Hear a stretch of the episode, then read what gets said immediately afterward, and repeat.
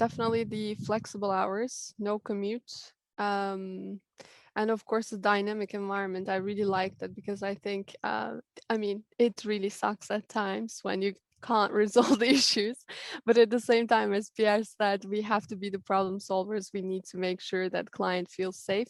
Um, so it gives me motivation to see uh, on a daily basis, I get to interact with people because I actually really like it considering the remote um, environment in this job. Um, so yeah, I would say I really like the flexibility, being remote, being able to work from anywhere.